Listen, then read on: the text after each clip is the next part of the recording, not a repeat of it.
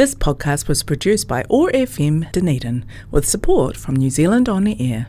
Otago Access Radio, in partnership with Otago Polytech, brings you Blowing Bubbles. Blowing Bubbles brings you positive conversations with people in their bubbles around the world. How are people living their bubble lives? Working from home, keeping kids entertained, and staying connected and getting exercise. And how are these things presenting us with the opportunities to find new ways of living? Every weekday, the Sustainable Lens team of Samuel Mann, Shane Gallagher, and Mara Karetai reach out from their bubbles to chat with interesting and positive people around the world. Broadcast on Otago Access Radio 105.4 FM and streamed and podcast on oar.org.nz and sustainablelens.org, bringing connection, joy, kindness, and peace in the days ahead. Welcome to Blowing Bubbles, positive conversations with people in their bubbles, their safe spaces around the world. I'm Samuel Mann in Sawyers Bay, Dunedin, and I am joined from Whakatane by Mawera Karetai. Kia ora, Mawera. Kia ora, Sam. How's it going? It's going very well. I like the Easter break. The Easter break doesn't Mm. come with rushing around like a crazy thing. Yeah. So it's sort of like but are the- you doing? It's sort of like the lockdown. We get we get this moment of of relaxation without required present organising and complicated family arrangements. Although we do have complicated family arrangements because half of Timaru is coming to stay. And is Essential Lucy having an Easter egg hunt? It's her birthday on Sunday. Oh, that's the best day ever! Chocolate So- day, birthday. Yes, so there is a Easter egg party combo. I think it's going to confuse her for some, quite some time. She's been counting down the days for the party. She can only count to three, so it's been three days for quite a long time. Um, but there will be cake and there will be eggs, and she will expect the two to come together forever. And who are we introducing today? Today, it is my great pleasure to introduce who I think might well be our youngest actual guest ever. And and actually, Eric, this is the you are the first guest in the second year of our program. So Oh, wow. it's my pleasure to welcome you, Eric Becker. Um, who, and you are, I understand, a second year student uh, at University of Canterbury, originally from Blenheim, now in Christchurch, and joining us today from Christchurch. Thanks for joining us. Thanks for having me. So you're in Christchurch. Eric, how's it going there? Um, it's eerily, uh, well, I guess after last year, it just feels eerily normal compared to the previous year. I mean, it was only about two weeks ago when our uh, university decided to have an abrupt uh, end of term. So it feels like I'm on borrowed time, and I, uh, it seems like everybody else around the university in our year group is feeling the same way. Because this time last year, we were all in our term breaks whereas this time everybody's just uh, and, and we haven't experienced um, a regular university year yet as second year students so um, we had our we, we just fin- we're just finishing our last assignments and our last tests for the term so it's a strange feeling So you were in a hall last year, and uh, you stayed there despite the fact that they closed and suggested that people leave. But you said no, I'm sticking this out. Uh, I yeah, I mean to to paint it that decisively uh, would would uh, not be giving enough credit to the bizarre situation I found myself in at the time.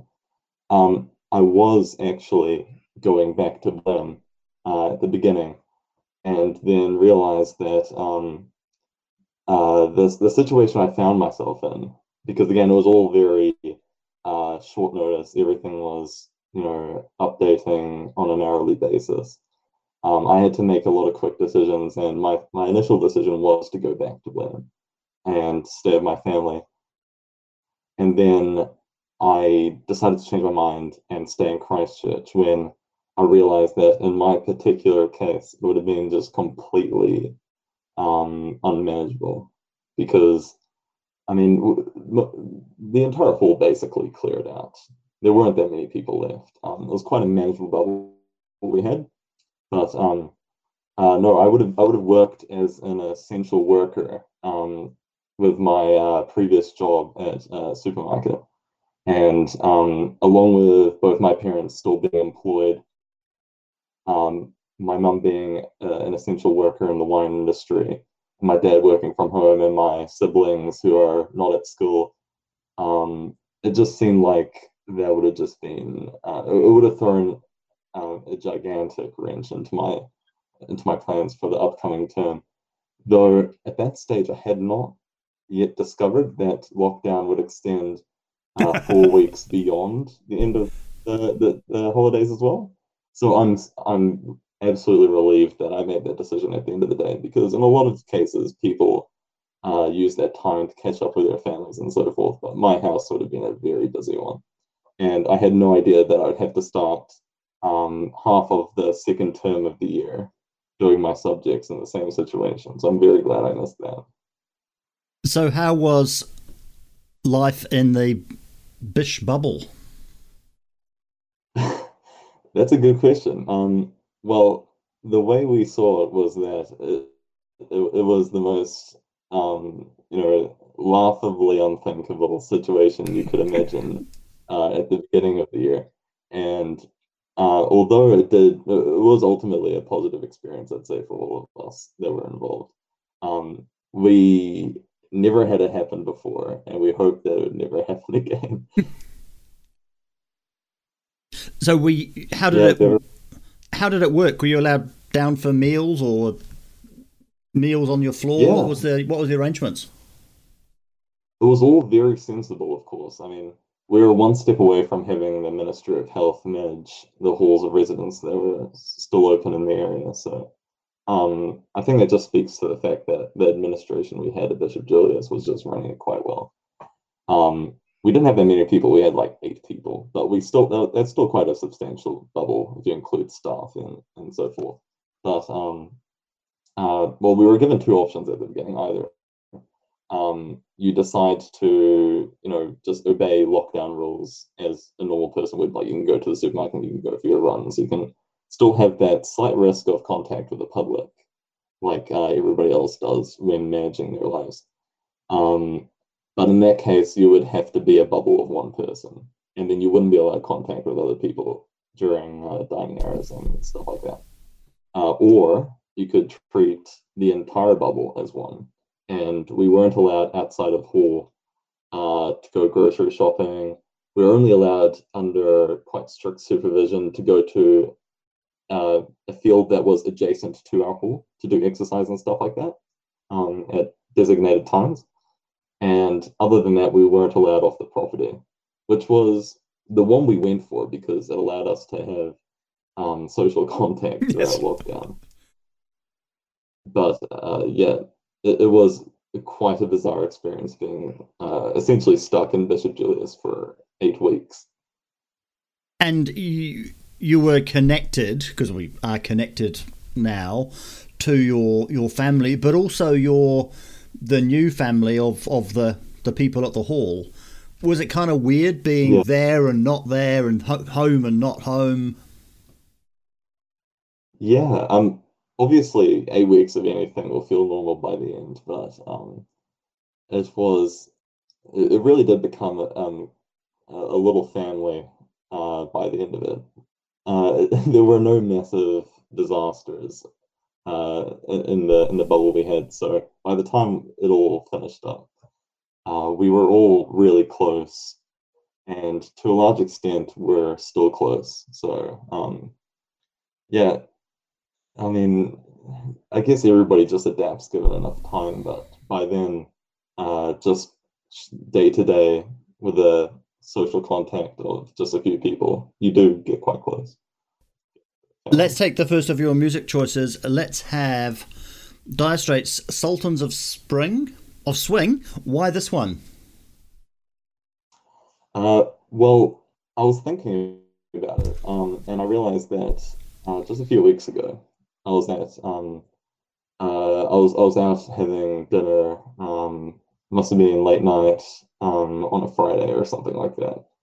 And then that song came up from a nearby bar it was a rooftop bar and they had a live cover band and they were playing that song and i like that song but at the same time uh, i think that just clicked to me at that point that even at that point in time nearly a year into the, the covid pandemic um, and uh, you know for some countries continuous lockdowns and so forth things are strangely normal in new zealand.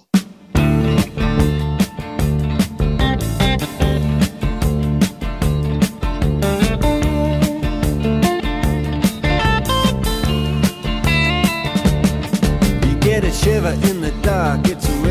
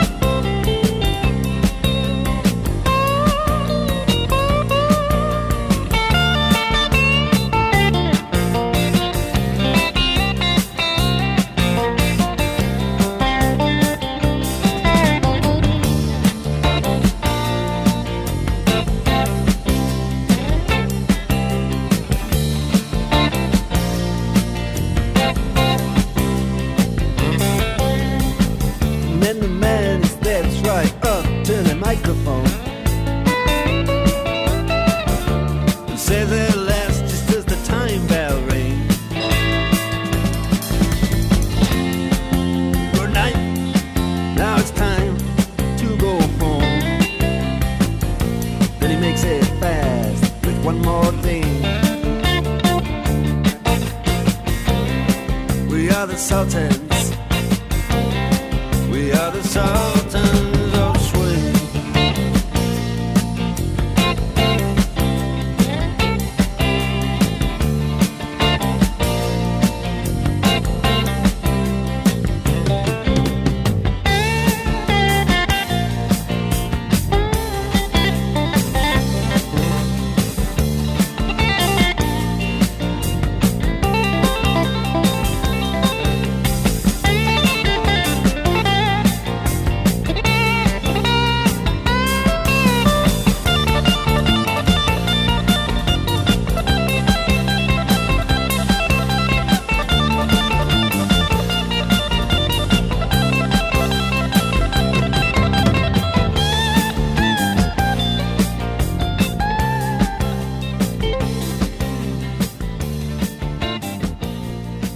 Eric, you're telling us about life in the lockdown bubble at Bishop Julius, the Hall of Residence in Christchurch.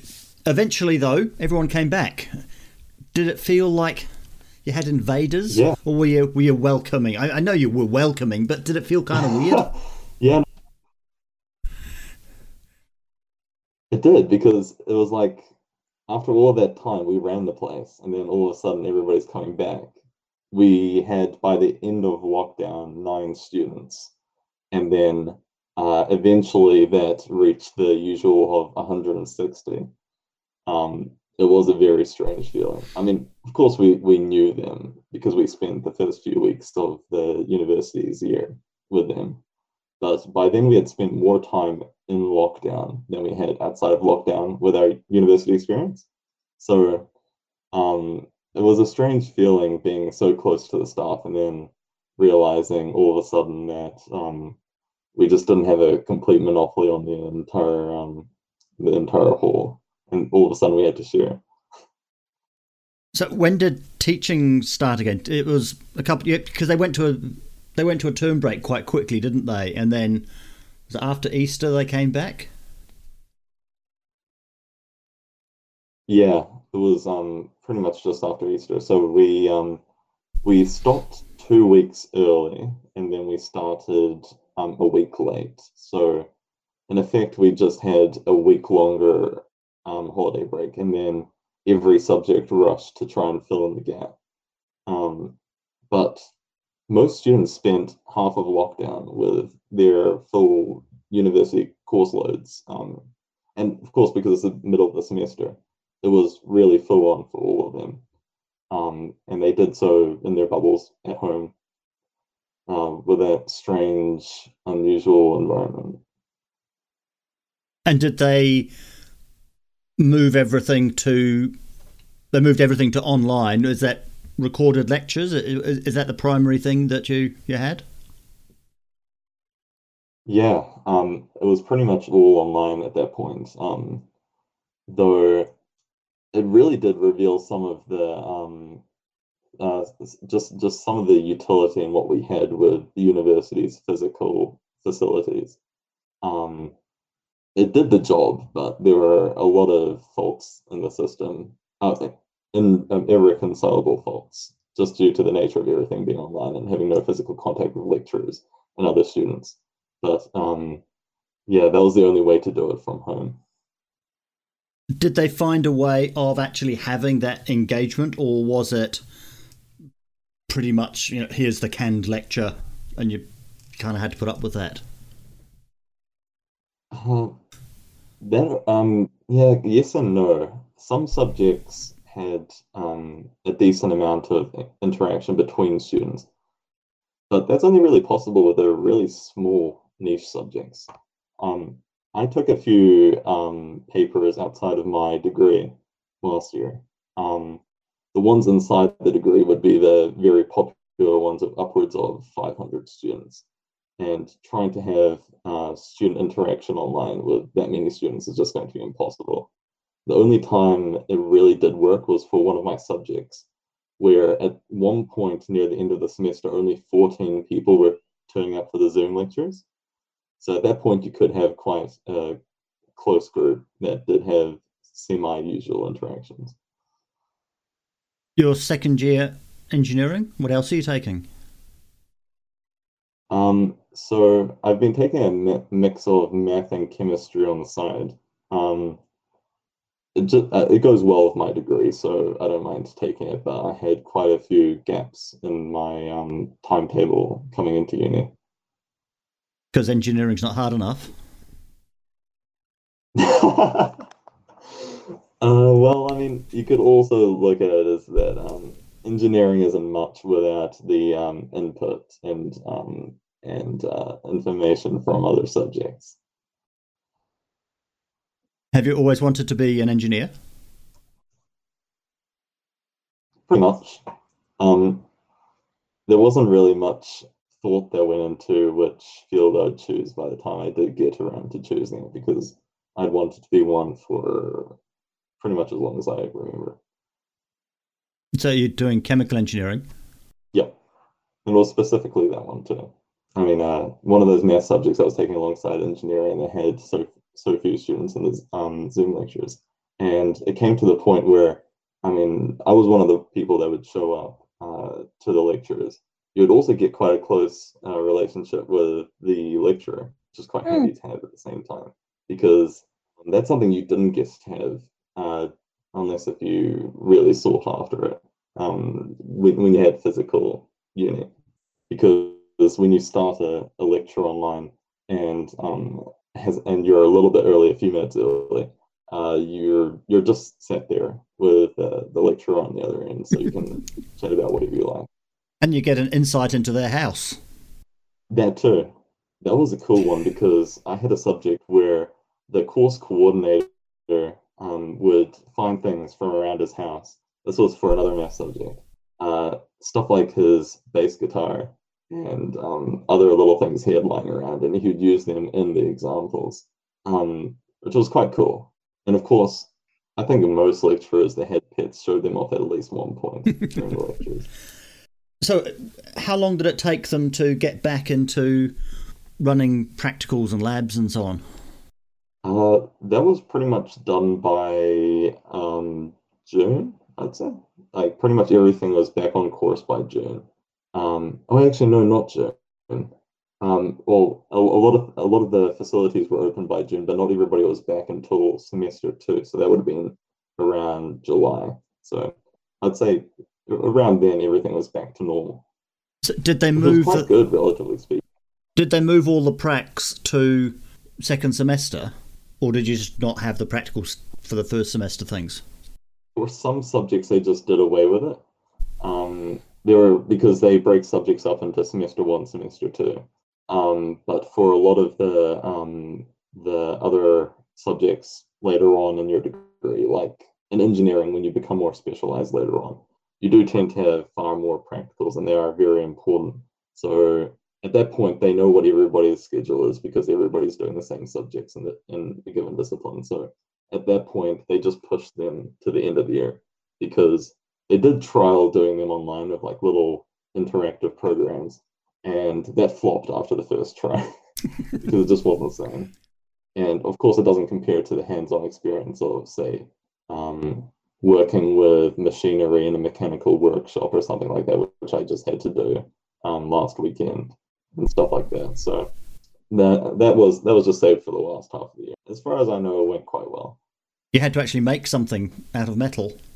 Yeah, um, yeah, that, that's quite funny. You wouldn't expect that for a chemical engineer, but I guess we lie kind of in the um, the intersection of the non-physical and the physical side of engineering. So we we get to have a little bit of both. Um, so if you have software engineering, they don't touch the mechanical workshops, um, but they still they, they still pass on a lot of coding experience into our degree to supplement uh, their side. And then of course, because uh, we're kind of a physical engineering discipline, we have to do what the um, uh, the mechanical engineering students have to do as well with um, the mechanical workshops. Um, like last weekend, we just finished off making a hammer from scratch out of steel. it was actually quite fun. I'm glad I didn't miss out on that because of a pandemic. And it's, it's, it's a real hammer. You could hit things with it. And Yeah, no, it's a it's a stamp up. It's a um, hammer made entirely out of steel because Um, although it took quite a while to make, the entire thing was that it was supposed to be a demo of how to use um, all of the uh, relevant machinery in your average mechanical workshop.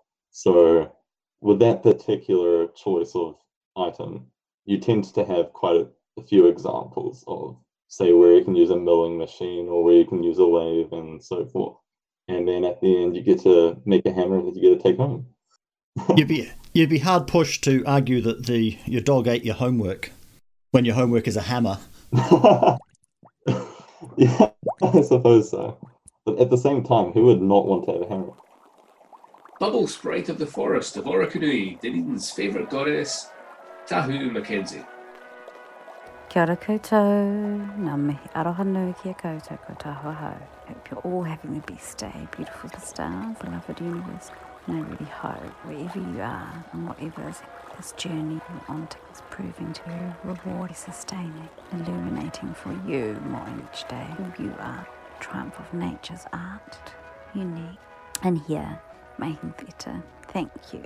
So, as we know, we've all been moving through this very challenging and fascinating, stimulating time together for more than a year now. How wonderful! Celebrated our birthday together, and I'm so grateful of this time that we've shared.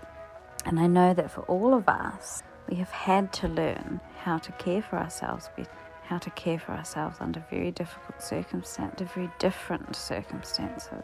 And fundamentally, this self care, this turning towards ourselves, I think is so beneficial.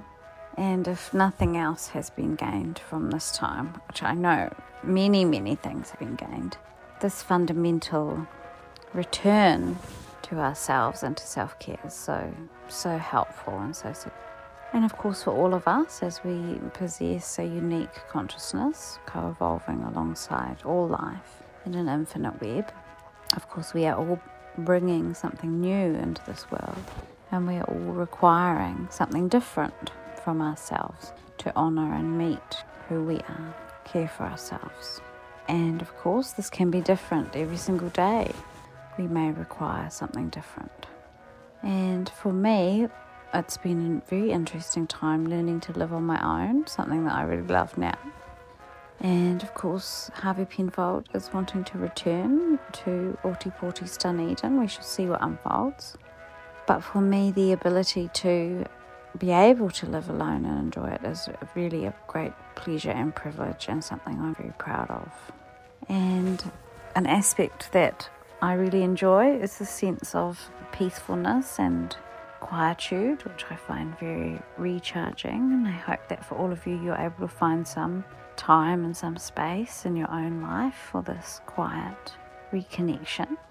And something that I've been loving doing in these times of recharge is actually crossword puzzles, and something I haven't done for a long time, but I really, really enjoy. And I was thinking, of course, that for all of us, life can be equated to solving a puzzle.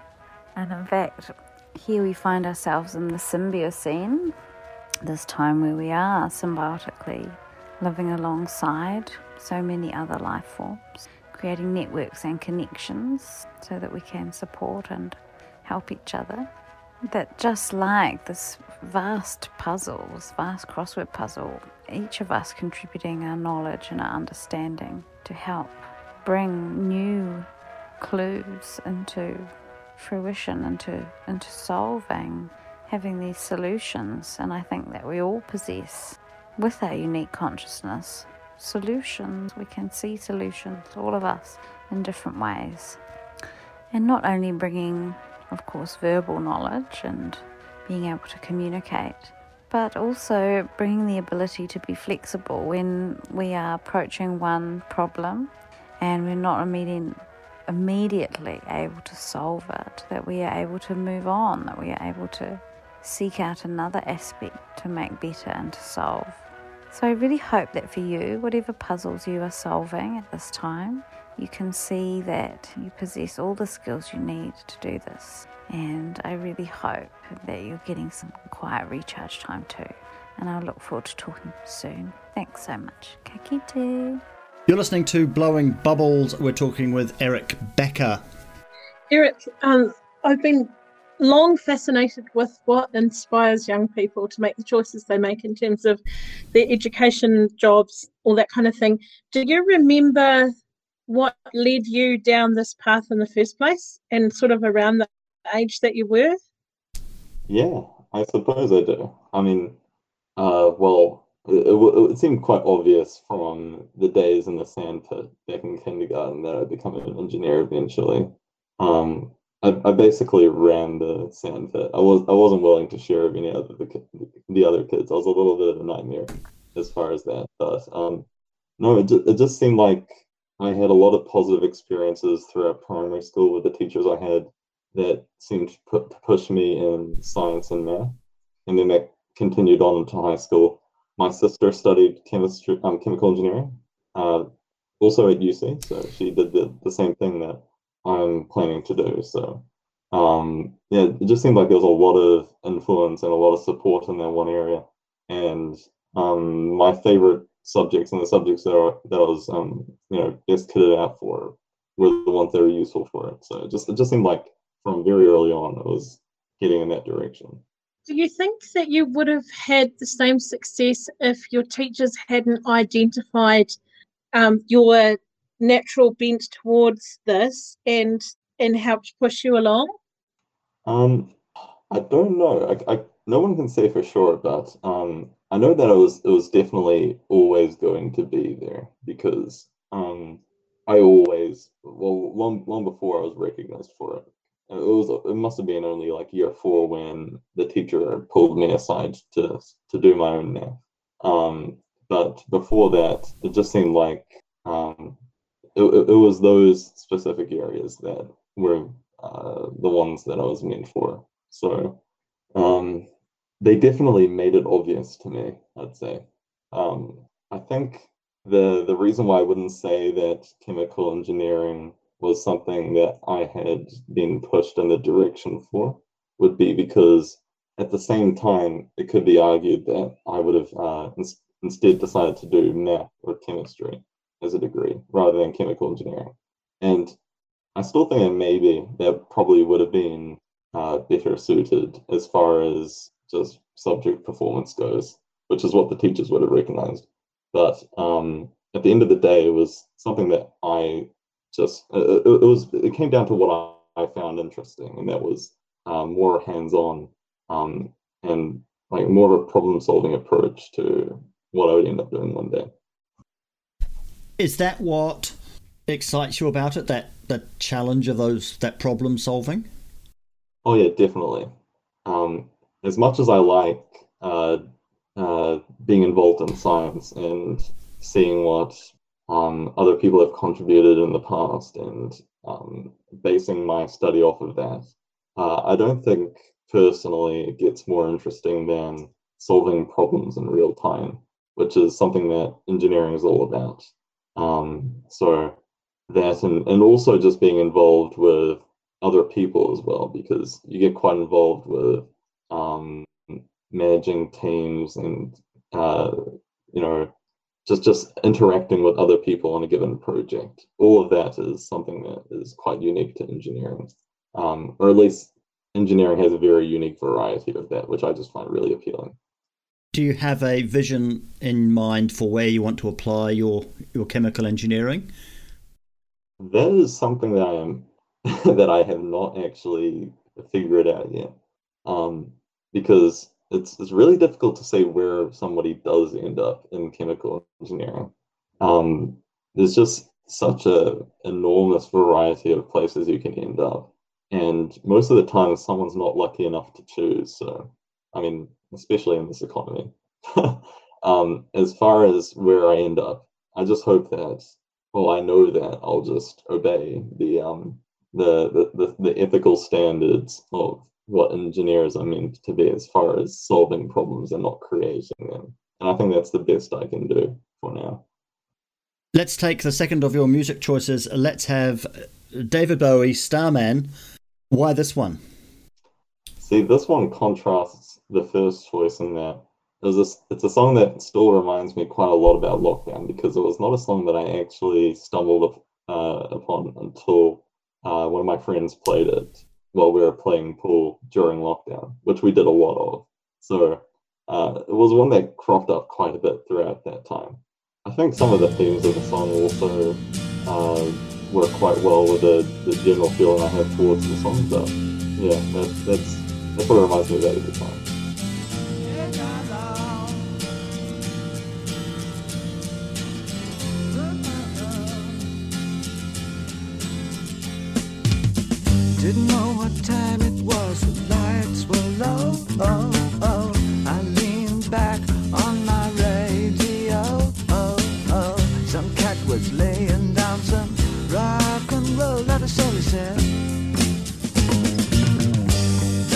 loud sound that seemed to fade.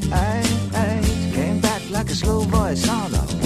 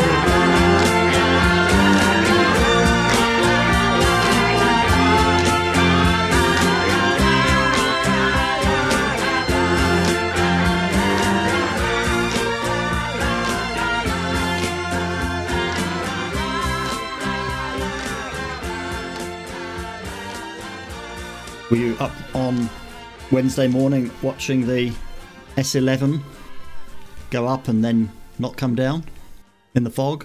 Yes. The Starship, SpaceX Starship. Ah, okay. No, I was not, unfortunately. Was that so? You say Wednesday morning. Um, well, in that case, I would have had a massive test due, so that probably a bad idea. um, yeah, no, um, as much as I find it fascinating, at the same time, um, yeah, it, it, probably would have been a uh, probably was a good move on my part. you couldn't see anything anyway; it was all foggy.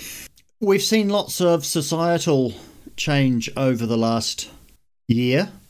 I used to say the last few months, and then it turned into nearly a year, and now it's a year. Yeah. What do you think is going to stick, and what do you hope will stick? Um, well, I mean, I'd say that our generation has had it quite quite well, uh, pretty much right up until last year. I think that's one that most people can agree was a genuinely difficult and challenging year for everyone, and one that was quite unique to our generation. One that we would have to grow up through and experience the um, the long lasting uh, ramifications for uh, long into our futures. So I think that sense of perspective is something that will be long lasting and is, is genuinely going to provide us with a valuable lesson um, of exactly what uh, a sense of normalcy is in your life. Because it seems like every other genera- generation had one. I mean, you had the generation that struggled through the financial crisis and the generation that struggled through um, you know the iraq war and the um, the wars in the middle east world war ii cold war so on and each one has a set of its own lessons to to give but only well um, and now we get to have all the associated lessons of what it's like to um, to struggle through a pandemic that was arguably bound to happen at some point. I mean, that in itself is a valuable lesson because we haven't had one in recent memory that has had such an impact. Do you think it's going to affect your generation's view of things like their careers, that sort of sense of uncertainty? Oh, for sure. I mean, I I, I wouldn't. Um, I, I would definitely give our generation the credit of having that kind of insight into um, careers in our futures because um, it's well with, with working from a distance. The the biggest issue that um, or I, I guess sense of uncertainty that will we will be posed with is the idea of that becoming normal at some point. Because if you can reach a stage where all of your duties in the workplace can be completed from a distance at home, and that saves on facilities and makes um, the entire workplace run more flexibly and so forth because it's not not in a physical location.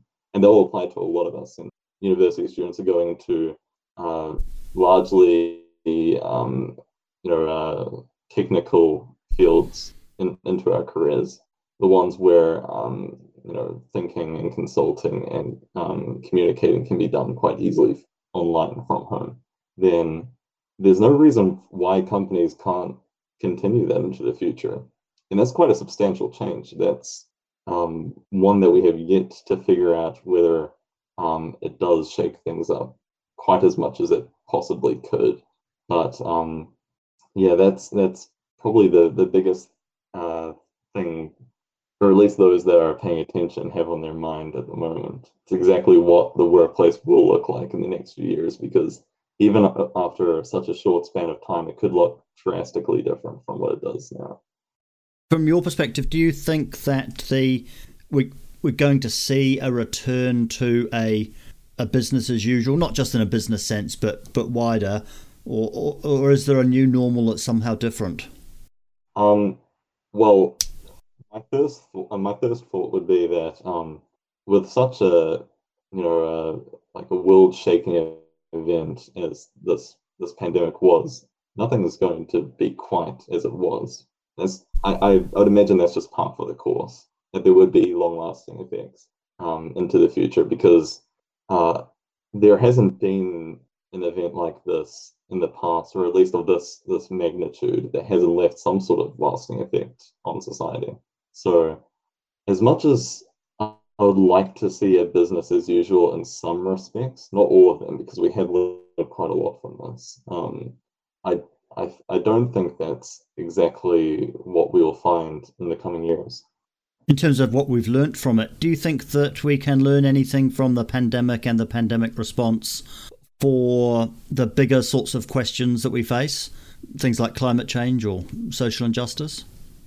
Um, perhaps. Um, I'd say that the the biggest lesson we had to learn from the pandemic is just having uh, just just having an appreciation for um, the the ones that give dire warnings about, say, uh, um, a certain country's um, unpreparedness for such a you know such such a large disaster as a pandemic, and then uh, you know th- those warnings not being heeded because in the case of the COVID pandemic, um, the research goes back decades warning that um, certain countries' pandemic preparedness plans were not up to scratch, and that there was a um, an, a, a largely um, uh, well, like uh, there, there was the risk of a pandemic that was not something that could just simply be brushed aside as a, a freak incident when it when or if it does occur.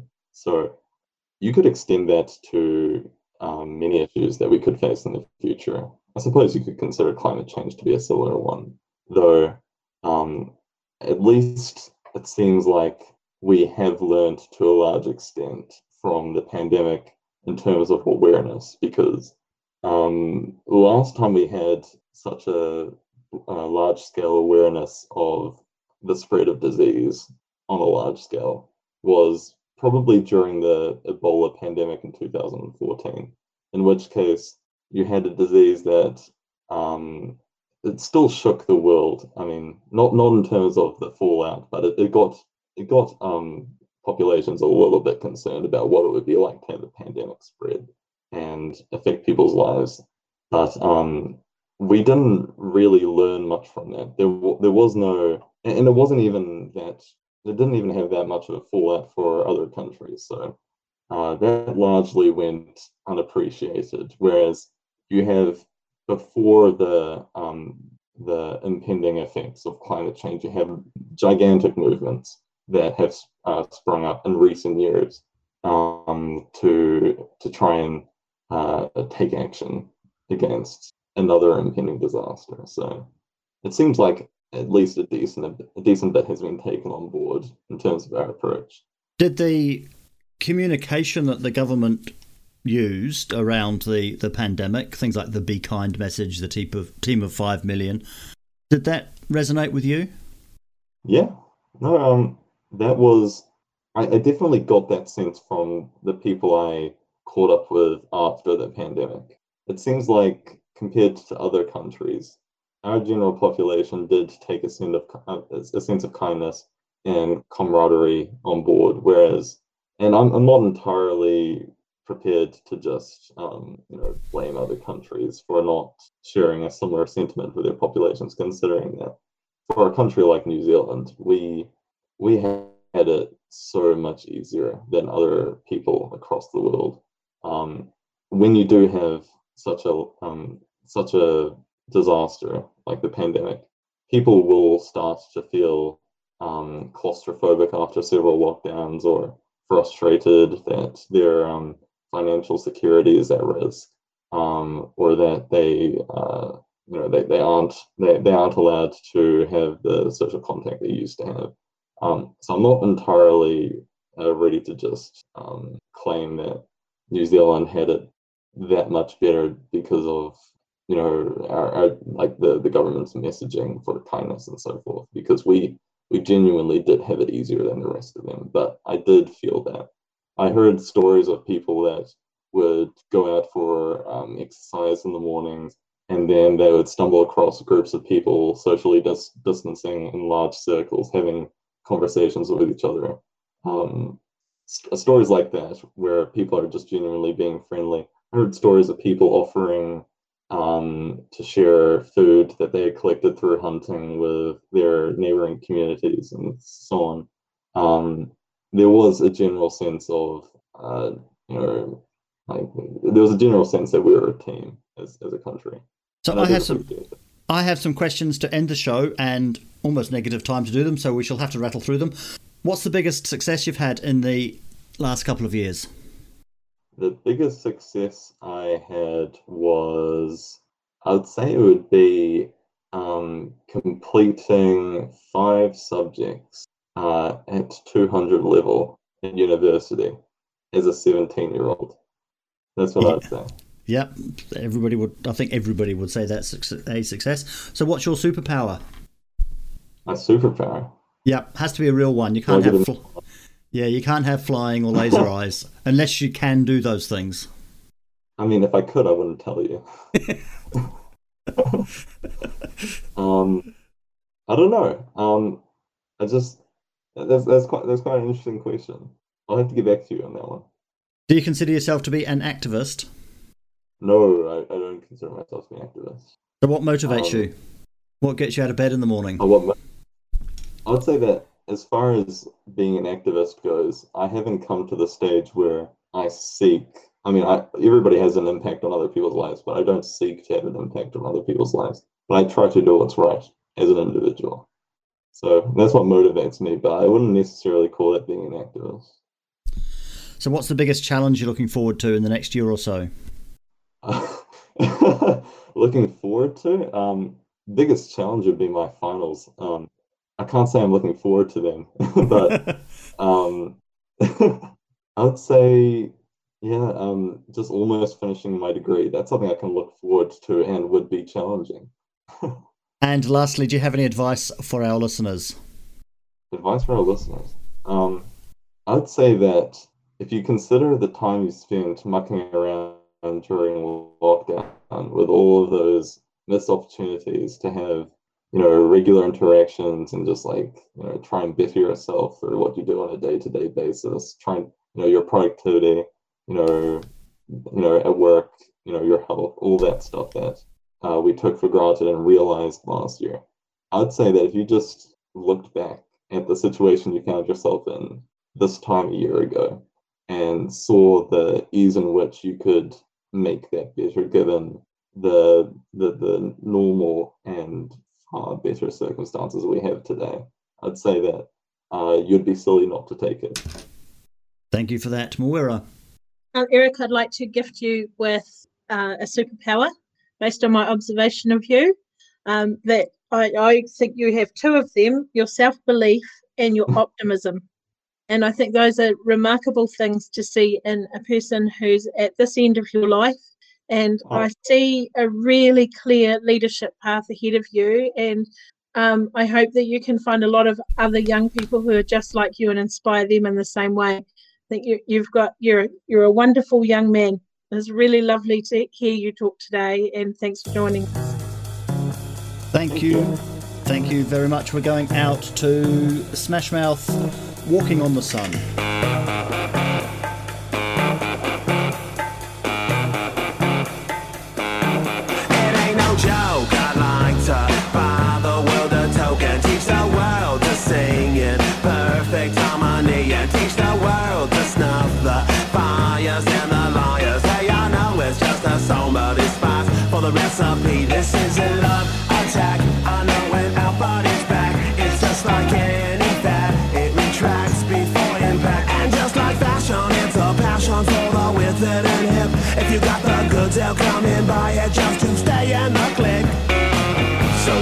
Don't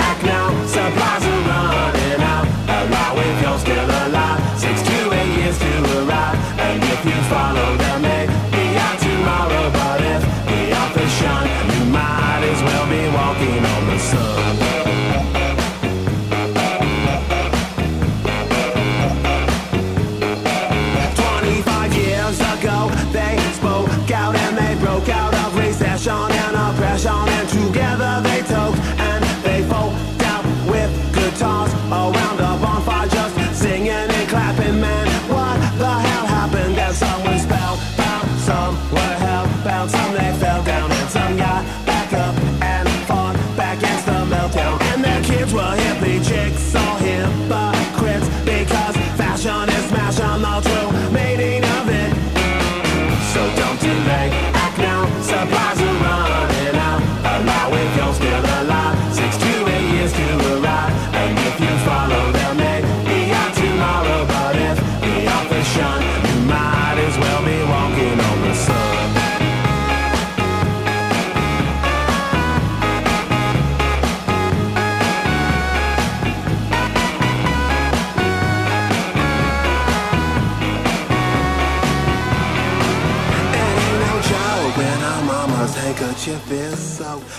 You've been listening to Blowing Bubbles Positive Conversations with people in their bubbles, their safe spaces around the world.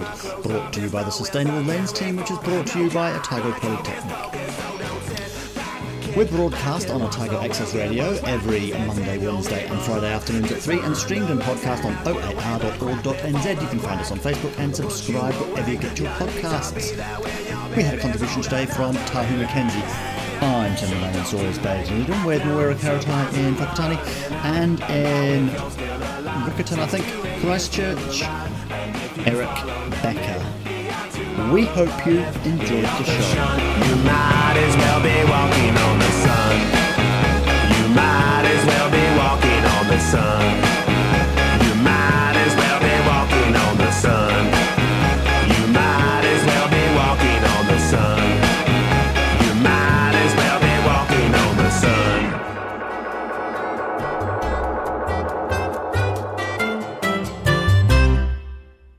This podcast was produced by OAR FM Dunedin with support from New Zealand On Air.